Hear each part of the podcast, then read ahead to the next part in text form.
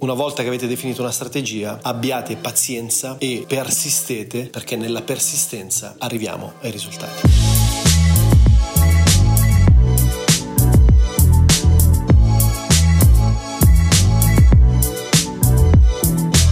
Ragazzi, nuovo podcast, anche oggi ci troviamo a Milano, splendido pomeriggio assolato. E inizio subito questo rant perché sono stato ispirato da un video molto interessante che ho appena finito di guardare, il canale si chiama Refusing to Settle e mm, lui si chiama Clark Kigley, fa dei video molto interessanti su crescita personale, business eccetera, quindi fondamentalmente le tematiche di cui mi occupo sul podcast, sul mio canale YouTube eccetera eccetera. E è molto interessante perché tocca due principi che mi sono molto cari e che in un certo senso ho pagato a caro prezzo e sto parlando in termini di business, di scalabilità, di crescita in termini di produttività e economici. E volevo per l'appunto condividerli con voi per far sì che almeno voi possiate evitare questi errori. E sono fondamentalmente due. Quindi come scalare come crescere un business creativo artistico qual è la formula magica, quali sono i pillar, i due main pillar che vanno a fare la differenza e che io ho scoperto purtroppo solo recentemente e che mi rendo conto tantissimi artisti, tantissimi creativi, tantissimi creators non prendono in considerazione. E sono il primo, i contenuti. E per contenuti, attenzione, non intendo esclusivamente i contenuti artistici o i contenuti creativi di cui ci occupiamo. Esempio, sono un fotografo, il mio mio main focus è postare foto sul mio profilo Instagram piuttosto che sulla mia pagina Facebook e via dicendo. Sono un uh, filmmaker, mi occupo di realizzare e condividere video sul mio canale YouTube piuttosto che Vimeo. Sono un musicista, mi occupo di pubblicare canzoni e renderle disponibili sulle varie piattaforme Spotify, Apple Music e via dicendo. No, parlo dei contenuti paralleli che vanno a generare attenzione e valore per le persone. E andando a generare attenzione e valore per le persone, andremo ad attrarre per l'appunto un potenziale pubblico che a questo punto sarà sì interessato ai contenuti di valore che andiamo ad offrirgli per poter crescere, per poter acquisire nuove competenze, consapevolezze e via dicendo, ma saranno di conseguenza anche interessati a quelli che sono i nostri lavori artistico-creativi e quindi andranno a ottimizzare o comunque andranno ad aumentare le nostre possibilità possibilità di visibilità in termini di grande pubblico. Questa è una strategia molto basica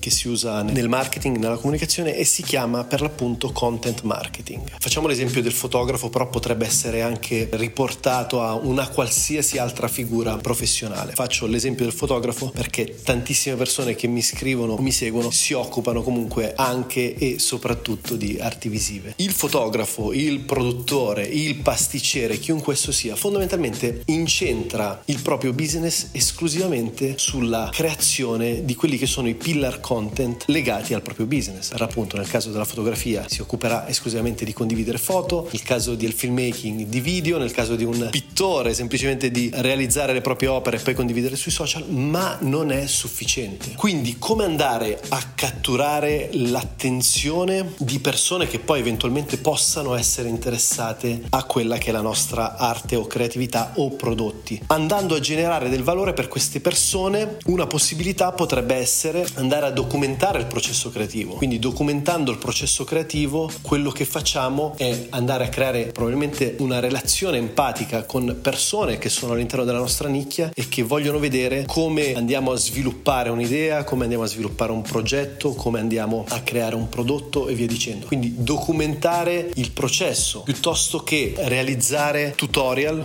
sotto forma scritta, quindi potrebbero essere blog post, sotto forma visiva, potrebbero essere dei video su YouTube, sotto forma di podcast, esattamente come sto facendo io in questo momento, quindi condividendo quelle che sono le mie conoscenze, le mie esperienze, i miei studi con voi per far sì che possiate trarre beneficio da quelle che sono le mie esperienze dirette ed indirette e possiate quindi accorciare i tempi di apprendimento, accorciare i tempi di crescita su qualsiasi tematica di cui vi occupiate, quindi potrebbe essere per l'appunto una tematica creativa, potrebbe essere essere una tematica di crescita personale, il concetto non cambia. Quindi il content marketing, quindi andare a creare dei contenuti paralleli a quelli che sono i nostri pillar content, è fondamentale perché oggi qualsiasi nicchia è ipersaturata e quindi per poter generare attenzione dobbiamo necessariamente sfruttare le piattaforme che abbiamo a disposizione, che sono i soliti 5-10 social network ad oggi più utilizzati, non sto a elencarli perché credo che li conosciamo tutti, e in quale forma? In forma di parole, quindi blogging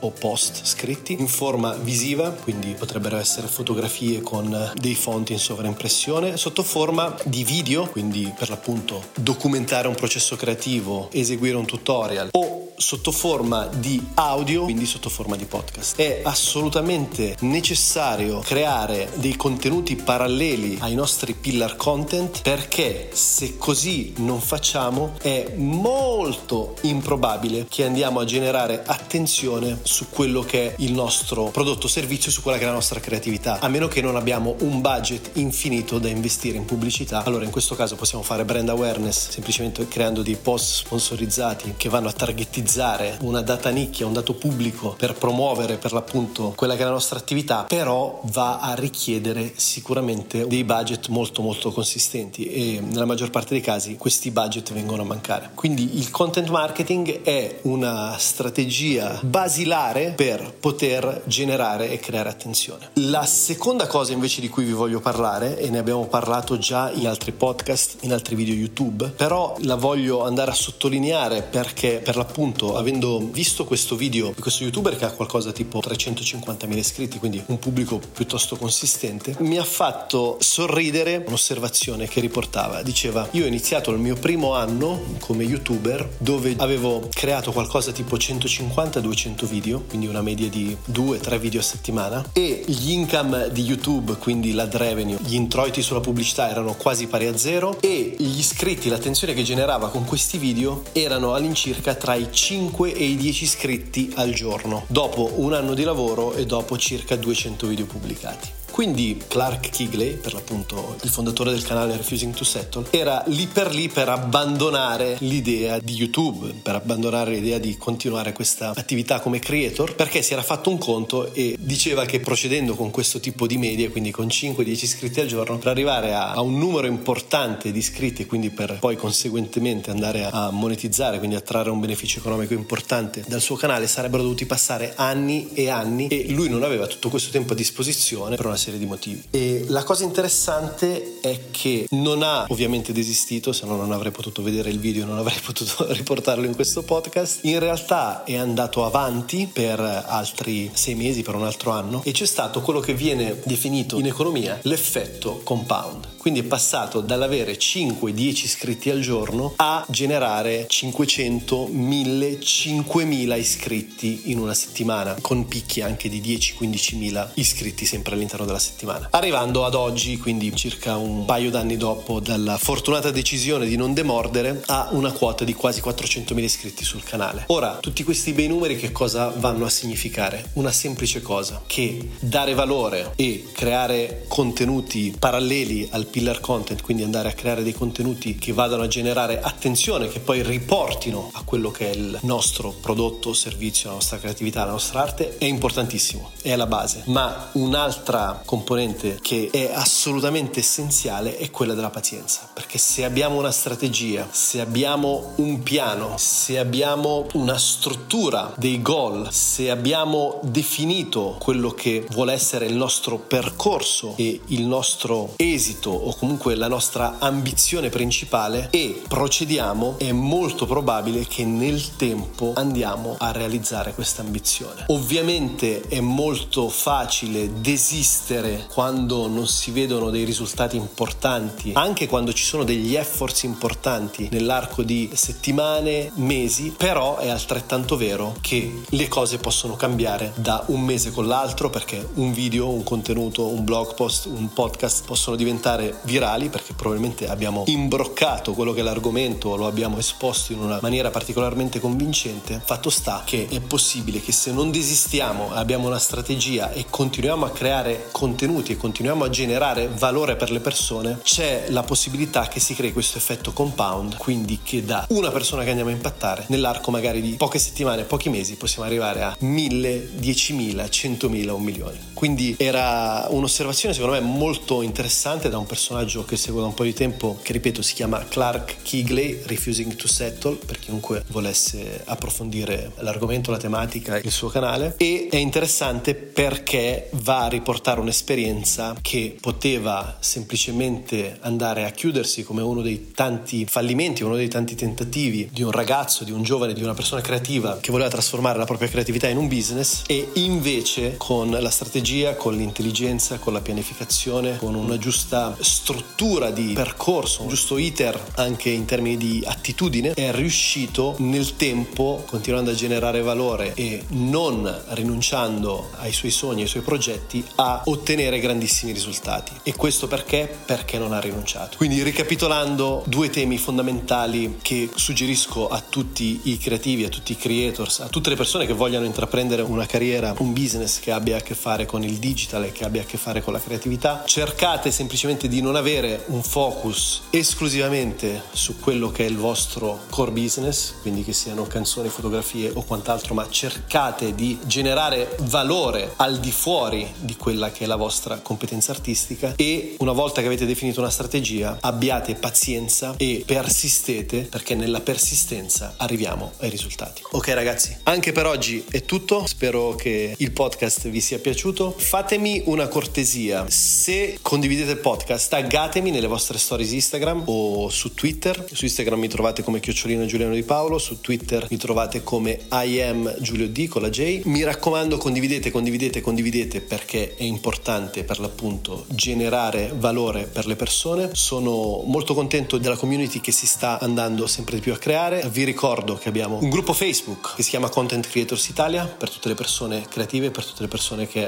hanno una passione e vogliono lavorare nel digital attraverso la creatività. Vi aspetto, quindi venite ad iscrivervi, pubblicate un post, raccontateci di voi. Un fortissimo abbraccio, noi ci sentiamo prestissimo.